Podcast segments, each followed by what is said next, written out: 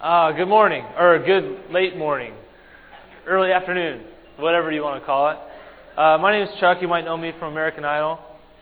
I uh, have a. no, I don't know if you saw it, but anyways, there's somebody that has works there and got my wife and I seats. So on one side of Simon's head, you saw my face, and the other side, you saw Barbara's face, my wife. Uh, that was kind of fun. We didn't know we were going to sit there, but that was anyway. That was fun. Hey, how many of you looked at the uh, title on your bulletin when you walked in? And how many of you went, oh? Yeah. Let me ask you a question. Honestly, uh, how many of you have been around church for 10 or more years and have never heard of this subject talked about in church? Wow, not that. Well, that's probably the fewest that we've had. How about five or more years and never talk, talked about in church? Less people? That doesn't make sense. Uh, okay, well, since we're lacking participation today, we'll end there with that. How's that? Uh, well, here, here's the deal. Um, it's not a topic that we talk about most of the time, and that's why we're talking about it. Uh, with all these questions coming into the church, that uh, different things about Scripture, God, Christ, um, who we are as God's people, whatever the questions have been that you have written, uh, we had a few about homosexuality. Anywhere from um, is, are, is someone born a homosexual, or how do you to how do I minister to this person? And so, kind of everywhere in between. And so, we're not going. I'm not going to go through each question individually, but I think over the course of this message, it'll pretty much answer those questions um, for the most part. Uh, let me explain to you where I'm coming from with this. Um, my first encounter with homosexual, homosexuality is I, have never struggled with it in my life, um, but my first encounter was when I was a freshman in high school. I worked at a restaurant that I was at um, after school one day working, and an old a waiter, a man that was a waiter, made a pass at another minor um, there while I was there, and um, that was interesting for me. I, it was a new concept. I, I not that I didn't ever hear of homosexuality before, or or even uh, molestation or whatever. Of course, you hear those things, but that was interesting. That was kind of my first encounter that kind of got me thinking about it.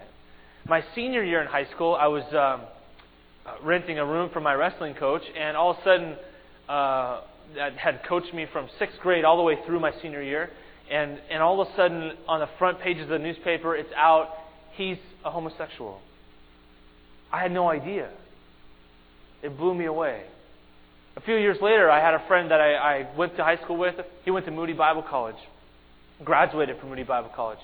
And all of a sudden, one day, we get a mass email to all his friends and family and um, saying that he's fought this long enough and now he's going to live a full blown gay lifestyle.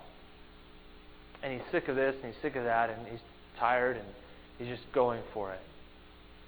Five years ago, I'm, i was here um, and a guy that had mentored me for a year and a half, been in ministry for over 30 years, all of a sudden comes out, he struggles with homosexuality.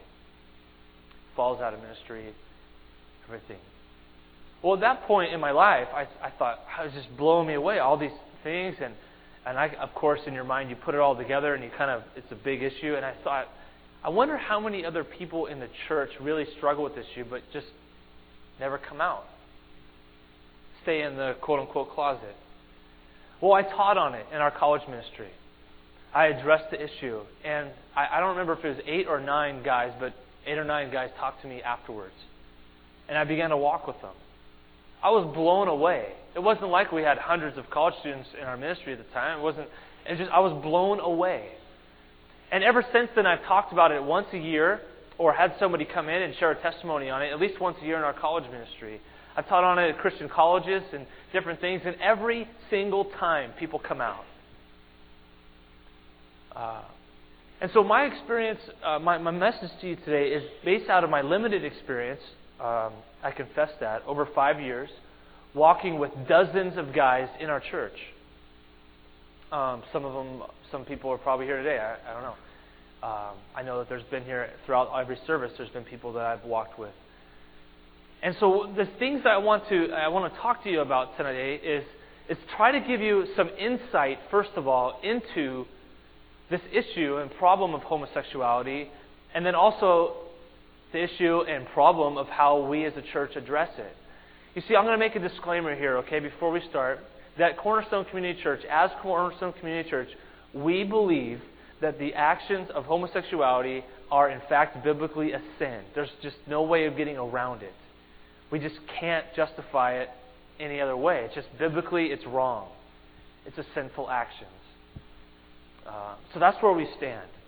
But I would say to you that we also would say this as Cornerstone Community Church. Many of much of the ways that we as Christians address it and maybe even react to the issue of homosexuality is also sin.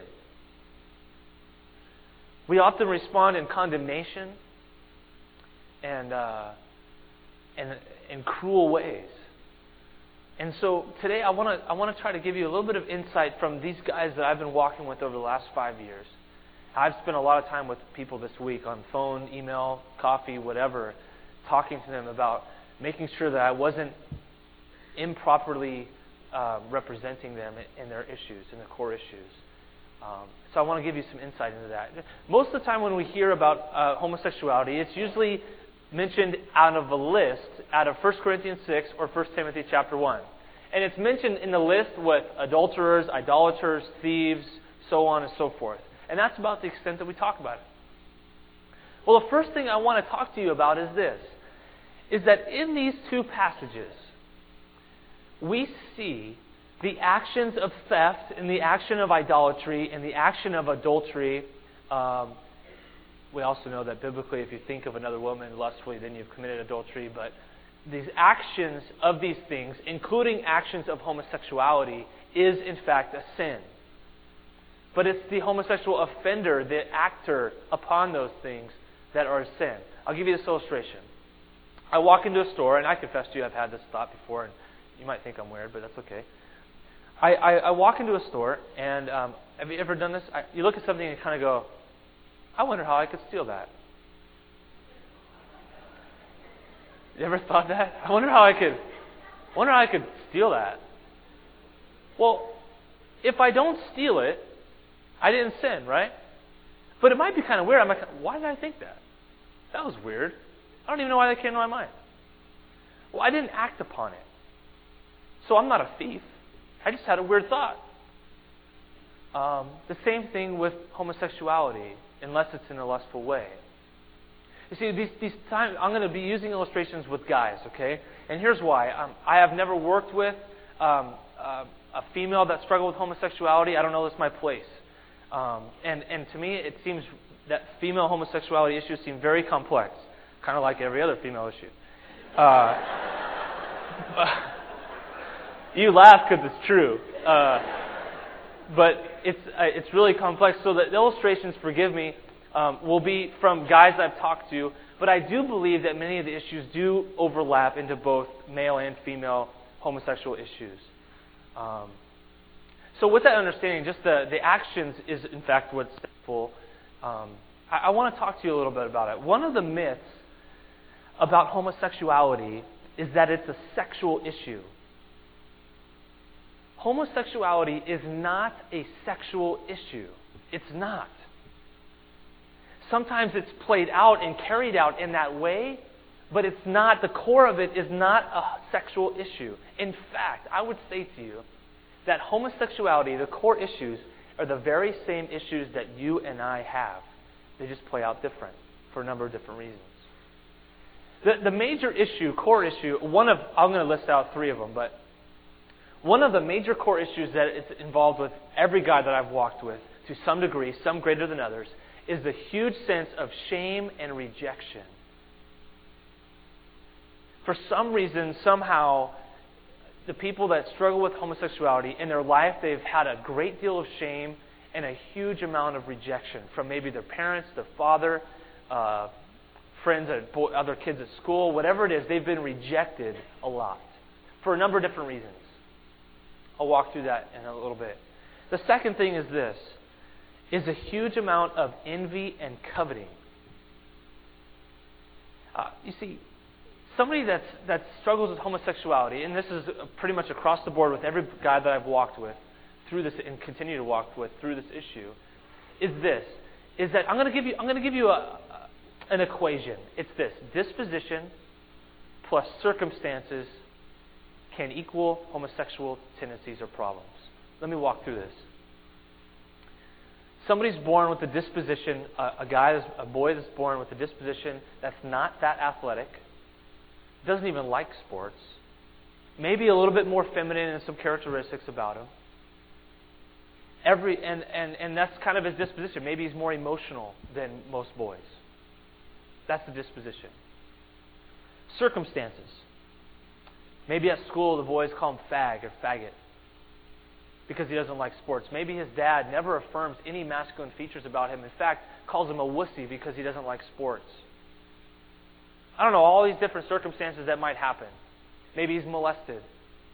Pretty much every single guy that I've walked with, either one of two things, if not both, have been involved.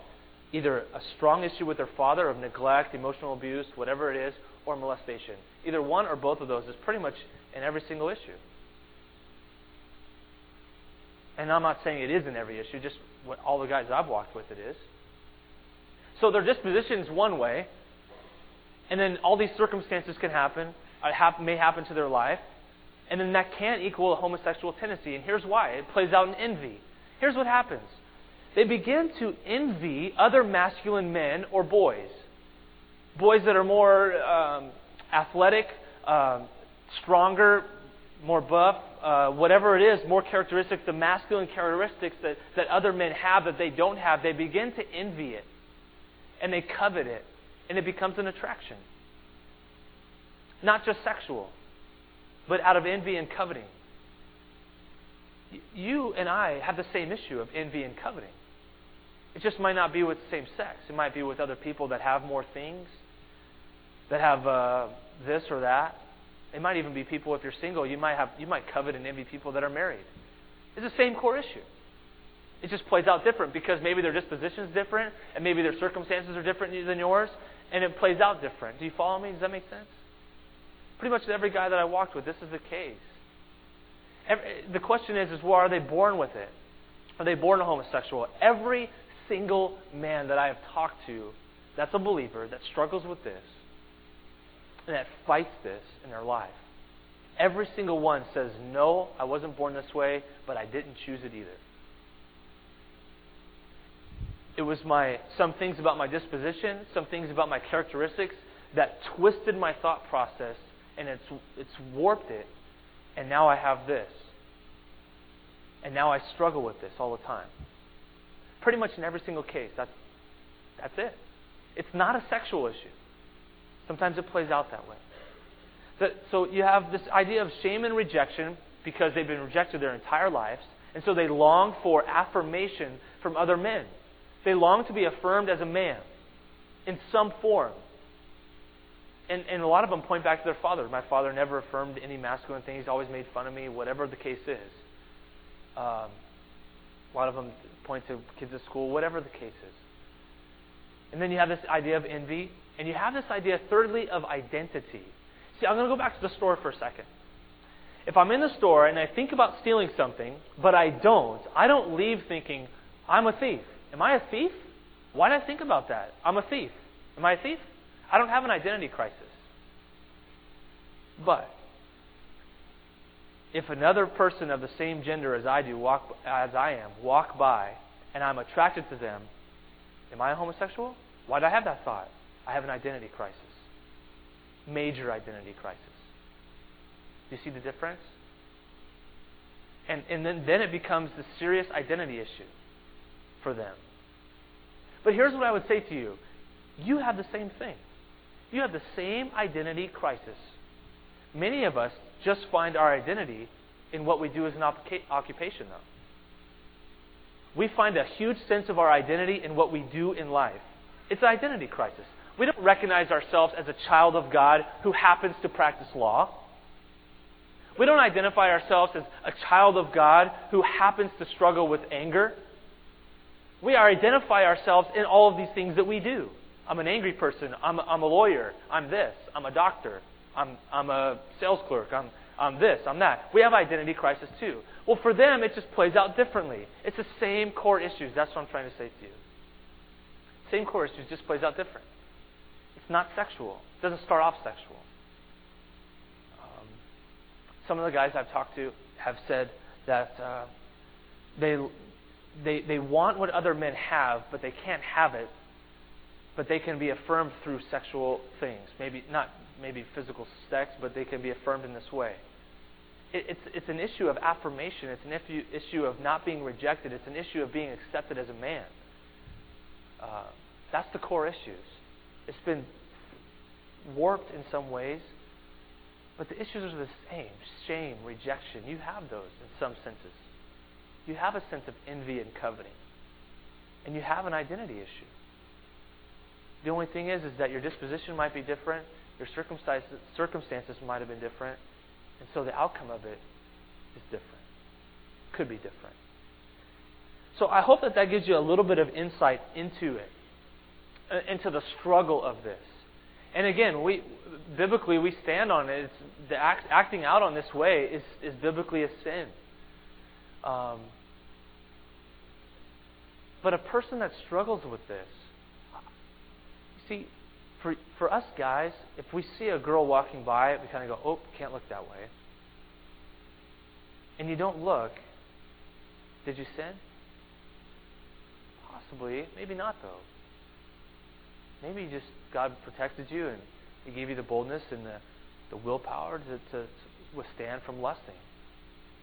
Well, most guys that struggle with this issue, this issue, most of them go a lot of days without sinning. They have to fight it like that. For whatever reason, they're attracted to the same sex, but they fight it. A lot of guys in our church that struggle with this.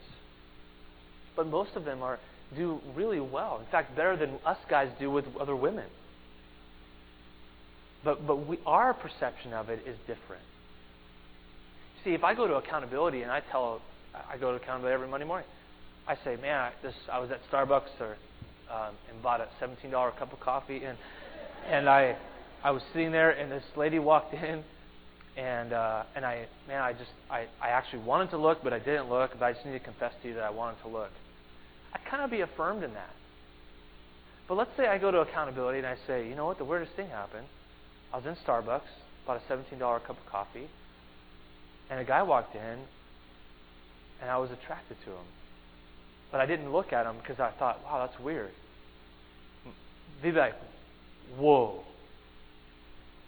It's really weird. Well, and because of that, there's this tension that people feel, especially in the church, of being honest about their struggle. Because the reality is, is that most of the time the church has responded with condemnation, not receptive to a person that's, that knows it's wrong, wants to honor God with their life, but still has a struggle. You see, most of the time we wouldn't condemn them up in their face because we don't have the guts to do that.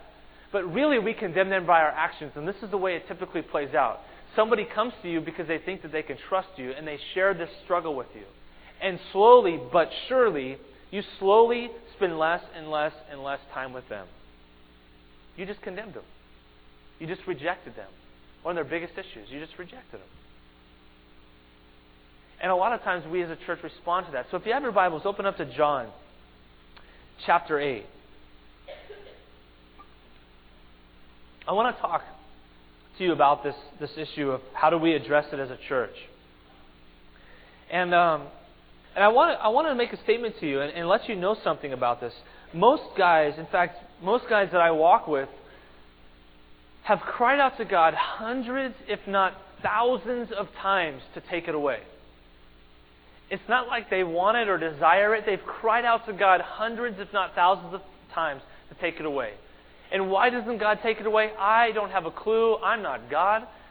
I, I just know that this is the one thing I try to encourage them in is this is that I understand one thing. It's like a Job issue in many ways. That when I know the deepest pains that I have and the sin that I, I struggle with, and you're the same, those are the things that God uses to draw me back to Him.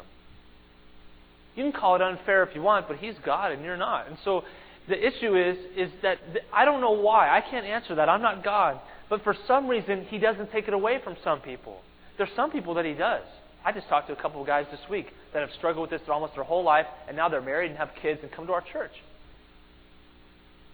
Complete freedom, complete victory over it. But the issue is, is, is this condemnation. So look at, look at John chapter 8 with me. I think it's just a good illustration. Jesus just finished talking to some Jewish leaders.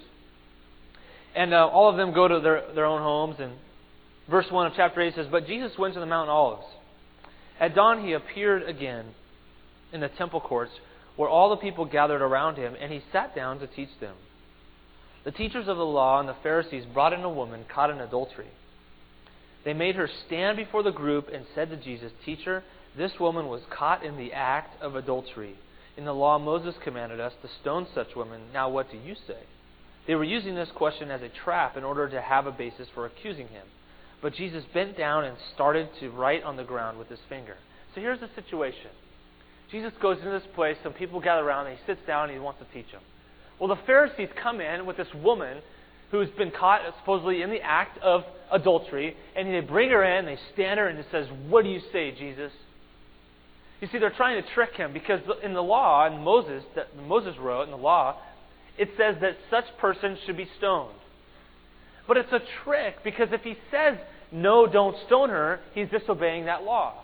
But if he says, yes, stone her, he's disobeying Roman law because Roman law didn't permit such an action to be penalized with that, with stoning. So he's kind of, in their minds, he's stuck, right? We know that Jesus isn't stuck. So what Jesus does is he bends down, and he starts writing in the, in the, in the sand. Now, some people try to make up what he wrote. I, he doesn't say what he wrote, so we're not going to make up anything. He just scribbles. So here's what happens. He says this, verse 7. Then they kept on questioning him. He straightened up and said to them, If any one of you is without sin, let him be the first to throw a stone at her. Again he stooped down and wrote on the ground. At this, those who heard began to go away one at a time, the older ones first, until only Jesus was left, with the woman still standing there. So here's what happens Jesus stoops down and he's writing in the sand. And, and they keep questioning him, they keep hassling him, they keep just drilling him. And he stands up and he says, Hey, if you don't have any sin, you prideful, arrogant, grace stealing jerk, I added that part, you cast the first stone. I really believe that's kind of the tone that he's talking in, though. Hey, if you don't have any sin, then you cast it. Let the person here that has no sin, you cast a stone. You see, what Jesus did is he says, he says, look, I mean, really the ultimate thing is, is that he, he recognizes that they don't have any love and concern for this individual. There's zero. It's filled with pride and arrogance. And they're trying to, uh, they, they do actually what we do. We have a, a, a tremendous ability to see the splinter in everybody else's eye, but forget the plank in our own. We have that. Same thing. And what Jesus does, he says, hey, look, look, here's a mirror. Look at your own sin. You're condemning her for her sin, but what about you? Remember, it's condemning. Not confronting, but condemning. Uh, we're called to confront one another in love, even though we are sinners. But the issue is not confronting, the issue is condemning. He says, You're condemning this person, but look at your own sin. You See, they had this arrogance about them that it's kind of like we do when we come to church and you ever think like, oh man, that would be great for so and so to hear. I wish they were here. You ever had that thought? I have. Wow, I wish so and so was here. Some of that's pure, some of that's great motive, some of that's just a love and concern for that individual. Some of it, though, is the strong ability to see the splinter in somebody else's eye and forget the plank in ours. Oh, that's great for them. Oh, I wish they were here. Oh, I got to get this tape for them. Well, yeah, well, what about you? What about me? It's that same ability. This is the same, same core issue as those thoughts in our mind. Some of it's pure, don't get me wrong, but some of it's not. Some of it's a lack of ability and pride and arrogance that has deceived us in seeing our own sin. And, and it's the same core issue as these people. We, we, we like to look at the Pharisees and go, man, they really missed it, didn't they? I really believe the church is missing. I believe you and I miss it every day. So he, he what, what's funny though, he says, "You who cast, you know, have no sin, you cast first stone." And then it says, I didn't write it. It says the older ones left first. And, and let me just stop here just for a second. I'm a I'm a 30 year old man who's married and has a, a, a three and a half month old daughter who kept me up all night last night. Uh, God bless her. Uh, and I got to be honest with you. I I'm a, I'm a pastor in the church, and I, I serve here on a daily basis.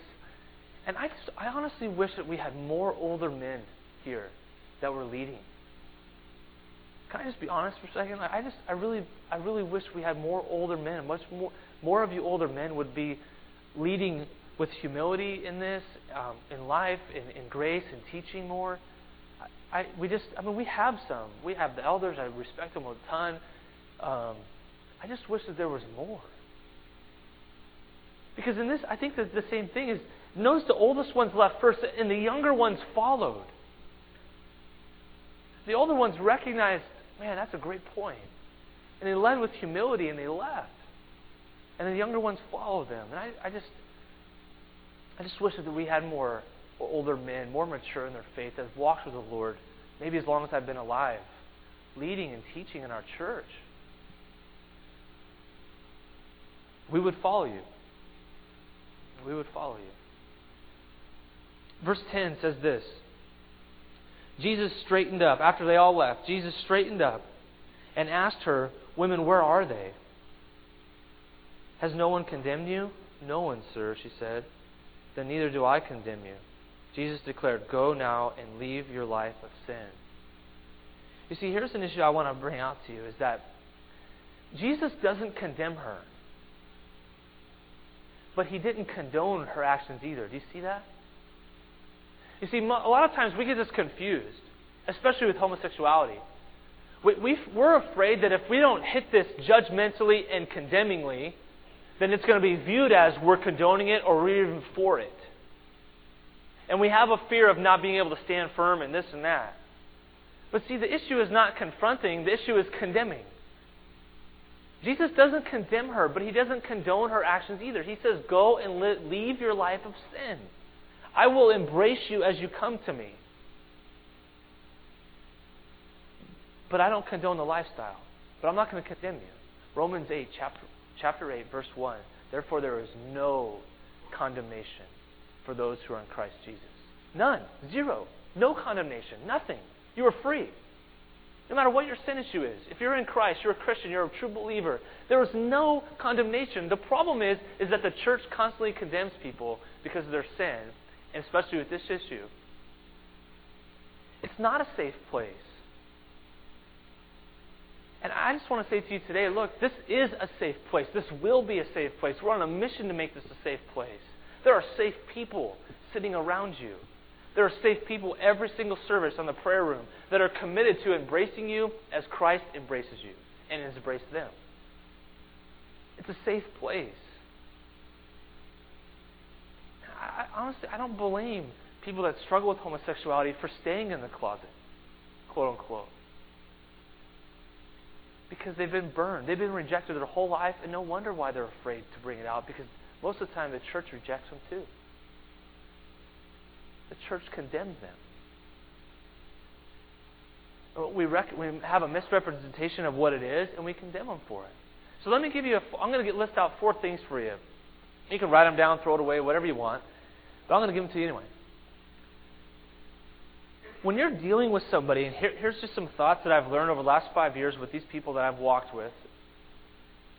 Um, it's first of all, to help you in this, first of all, recognize and know that it's not a sexual issue. It's the same core issues that you have. See, let, let me just ask you to do something really fast. In your mind, I'm going to give you a couple seconds. Think of like a major sin issue that you have, just something you struggle with on a daily basis jealousy, envy, anger, whatever it is. Just think about it.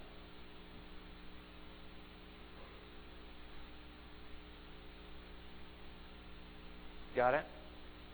Okay, on the front of your mind. Now, let me ask you a question. Have you ever condemned somebody for that same issue?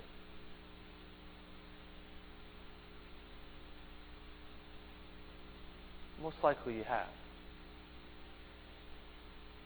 Most likely you have. You see, recognize this is not a sexual issue. It's really the same issue you have. It, helps you in embracing them. You're not condoning the lifestyle, but you don't condemn them either. N- number two, affirm them. You know, just this week I had a guy talk to me and he says, an affirmation is so big. My friend and mentor, uh, he, he says, he says, and Chuck, it's, it's the grace givers it's the, that keep me going on. It's the people that affirm me and encourage me on that keep me from, from keep me strong and keep me from going back. Affirm them. I had a guy tell me this week, touch is really key for me. Not in weird ways. He's saying, he's saying, touch is so key for me. He says, when people that know, guys that know that I struggle with this issue and yet hug me anyway when they see me, he says, that means the world to me. He says, they're just embracing me like they do every other guy in the world. He says, that means the world to me. Affirm them, encourage them. Don't tear them down, don't condemn them. You build them up. That's what the body of Christ does. Ephesians chapter 4. You build them up. You encourage them. Affirm them. Don't touch them any different. If you're, if you're a hugger, then don't just stick out your hand and shake them. Hug them too. It's not a sexual issue. It's okay. Third thing is this watch your jokes and your comments. I have, uh, I got to tell you, you know, I, I've had four circumstances, situations that stick out in my mind like nothing else of where I was with a guy that struggles and we're in a room and jokes or comments were made. And I'm telling you, if you would see the pain on their face,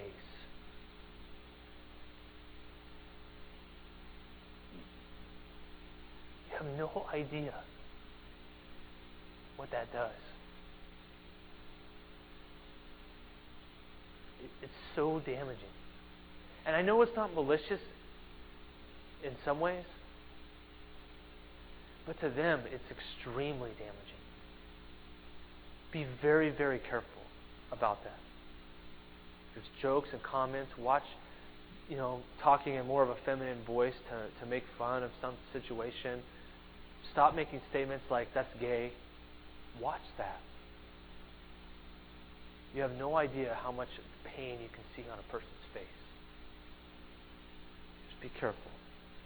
Fourth is this remember your own sin. You see, when you remember your own sin issues, in fact, many of it's the same issue as somebody that struggles with homosexuality envy, shame, rejection, fear of rejection, identity crisis. If you remember those things, you're going to respond with much more grace than you ever would before. And so constantly remember your own sin. Constantly remember your own sin. It's so key. You know, with this issue, again, it's it's highly sensitive and it's highly emotional and in many ways highly controversial. And I honestly, I have no idea what kind of emails or phone calls I'm going to get this week. But I just know that biblically, we respond wrong. We think of it as different. We condemn it. And really, it's out of our own pride and arrogance of not seeing our own sin. And so I would ask you just to, to think through that. And maybe even just think through, just for a minute, second, I mean, what is the own issues in your own life that you forget to see on a weekly basis? And as you remember that, you got to re- as you remember those things, I want you to remember one thing. There is no condemnation for those who are in Christ Jesus. Paul in Romans chapter 7, he talks about what a wretched person he is. He, re- he recognizes the sin inside of him and he separates himself. He says, That's the sin in me that causes war in my members. He doesn't identify himself in the sin. He separates himself from that. He says, I'm a child of God, a child of God with a sinful nature that causes war against me. But it's the sin acting out, it's not me. Because I realize that there's no condemnation in, for those who are in Christ Jesus. Chapter 8, verse 1, right after that whole section. You might want to read that this week. Romans chapter 7, verses 15 through 25. Read it. But to think about your own sin is so key in this. And so, on that note, I just I ask you to close your Bible, sit down your notes, take a deep breath, and I want you to see this video. Uh, so just sit back and relax, and uh, watch.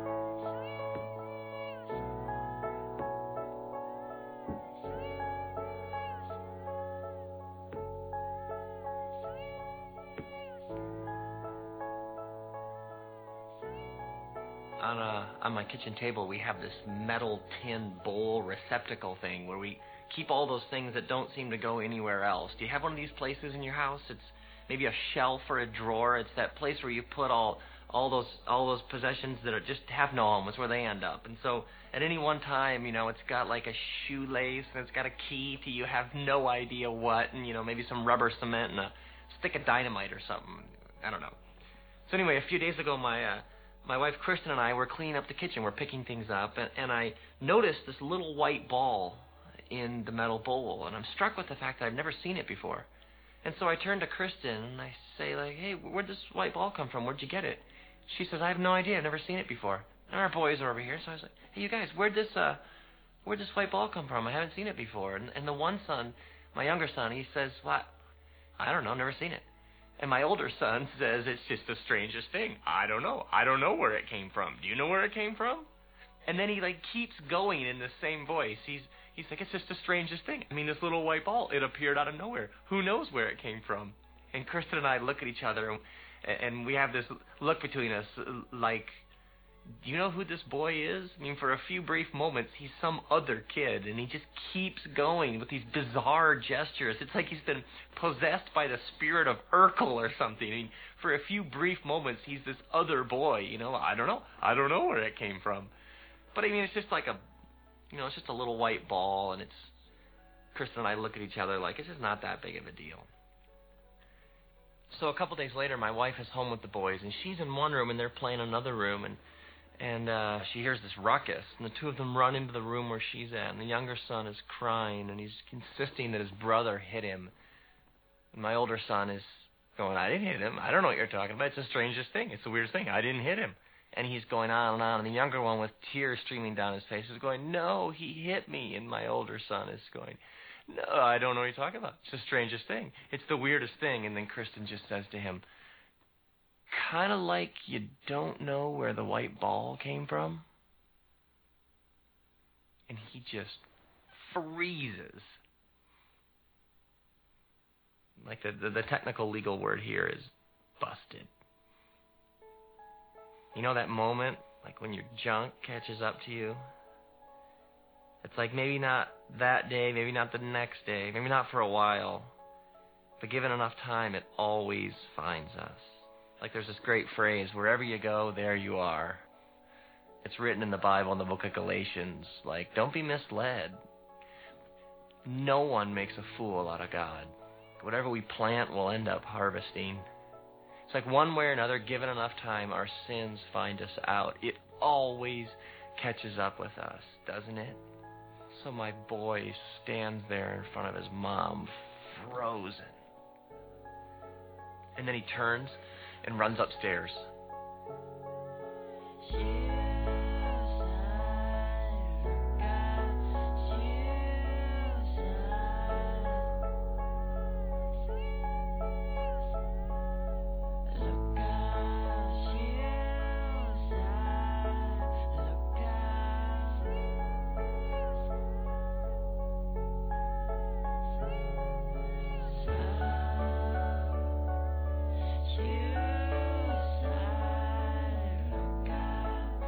Sometimes it's easier to run upstairs, isn't it, than to face the truth.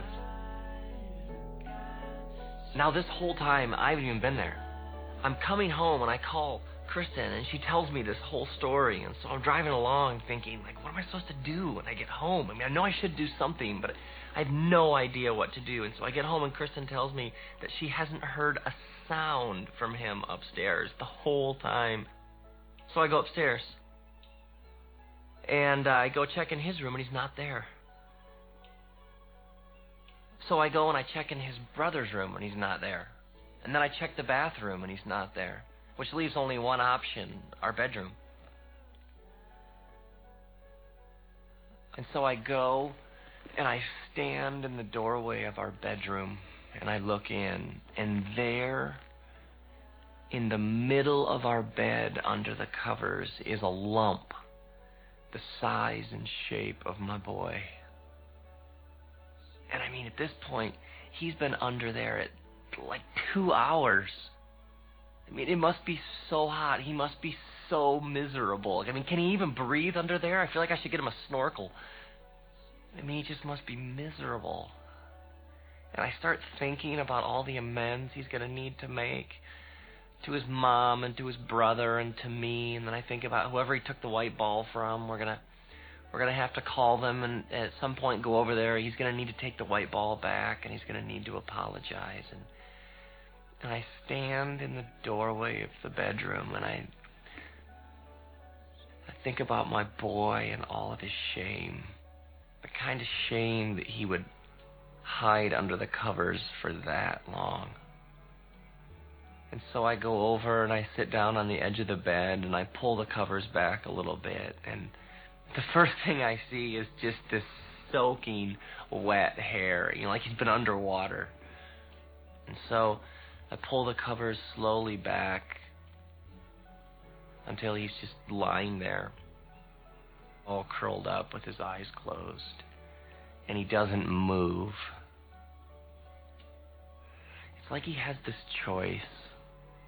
Like, does he continue you know, does he grab the covers and pull them back over his head and keep hiding, or does he just let himself lie there, totally exposed and vulnerable?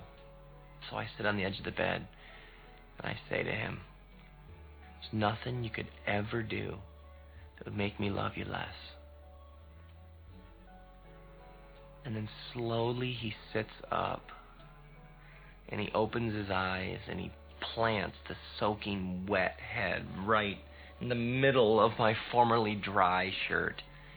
And he wraps his little wet, warm arms around me and he just starts sobbing and he cries and cries and cries and he's so sorry. And so I sit on the edge of the bed, holding my boy with the covers pulled back, repeating, There's nothing you could ever do to make me love you less. It's nothing you could ever do. And do you realize that? Do you know that? Nothing you could ever do that would make me love you less. I mean, whatever you've done, wherever you've been, whatever you will do, I mean, God loves you and God always has, and you can't change that. Because sometimes the white ball seems like everything, doesn't it? It's like, how am I ever going to get away from it? And so we have no idea what to do with our shame. So we run upstairs and we hide under the covers and we keep hiding because we don't we don't know where to go or what to do. Maybe you're like, yeah, but you don't understand what I've done, or you just if you only you knew that, like it says in the book of Romans, chapter eight in the Bible, there's nothing that can separate us from the love of God and Jesus. Nothing. Nothing Nothing can separate you. So may you stop hiding under the covers. May you let God pull the covers back. May you embrace Him. May your whole life become a response to the truth that you've always been loved, you are loved, and you always will be loved. And may you know, may you know deep in the depths of your soul that there's nothing you could ever do to make him love you less. There's nothing you could ever do to make God love you less. Nothing you could ever do to make Him love you less. Nothing. Nothing.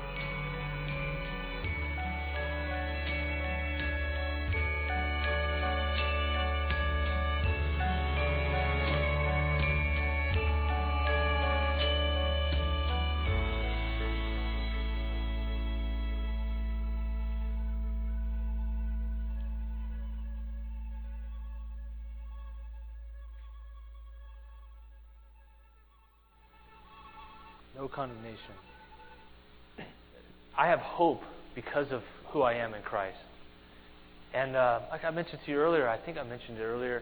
Just I talked to two people this week that struggle with this issue and now are married and have families. There's hope, not only in homosexuality, but any issue you have, any sin issue you have, some wrapped up in pornography, anger, whatever it is, drinking, whatever it is.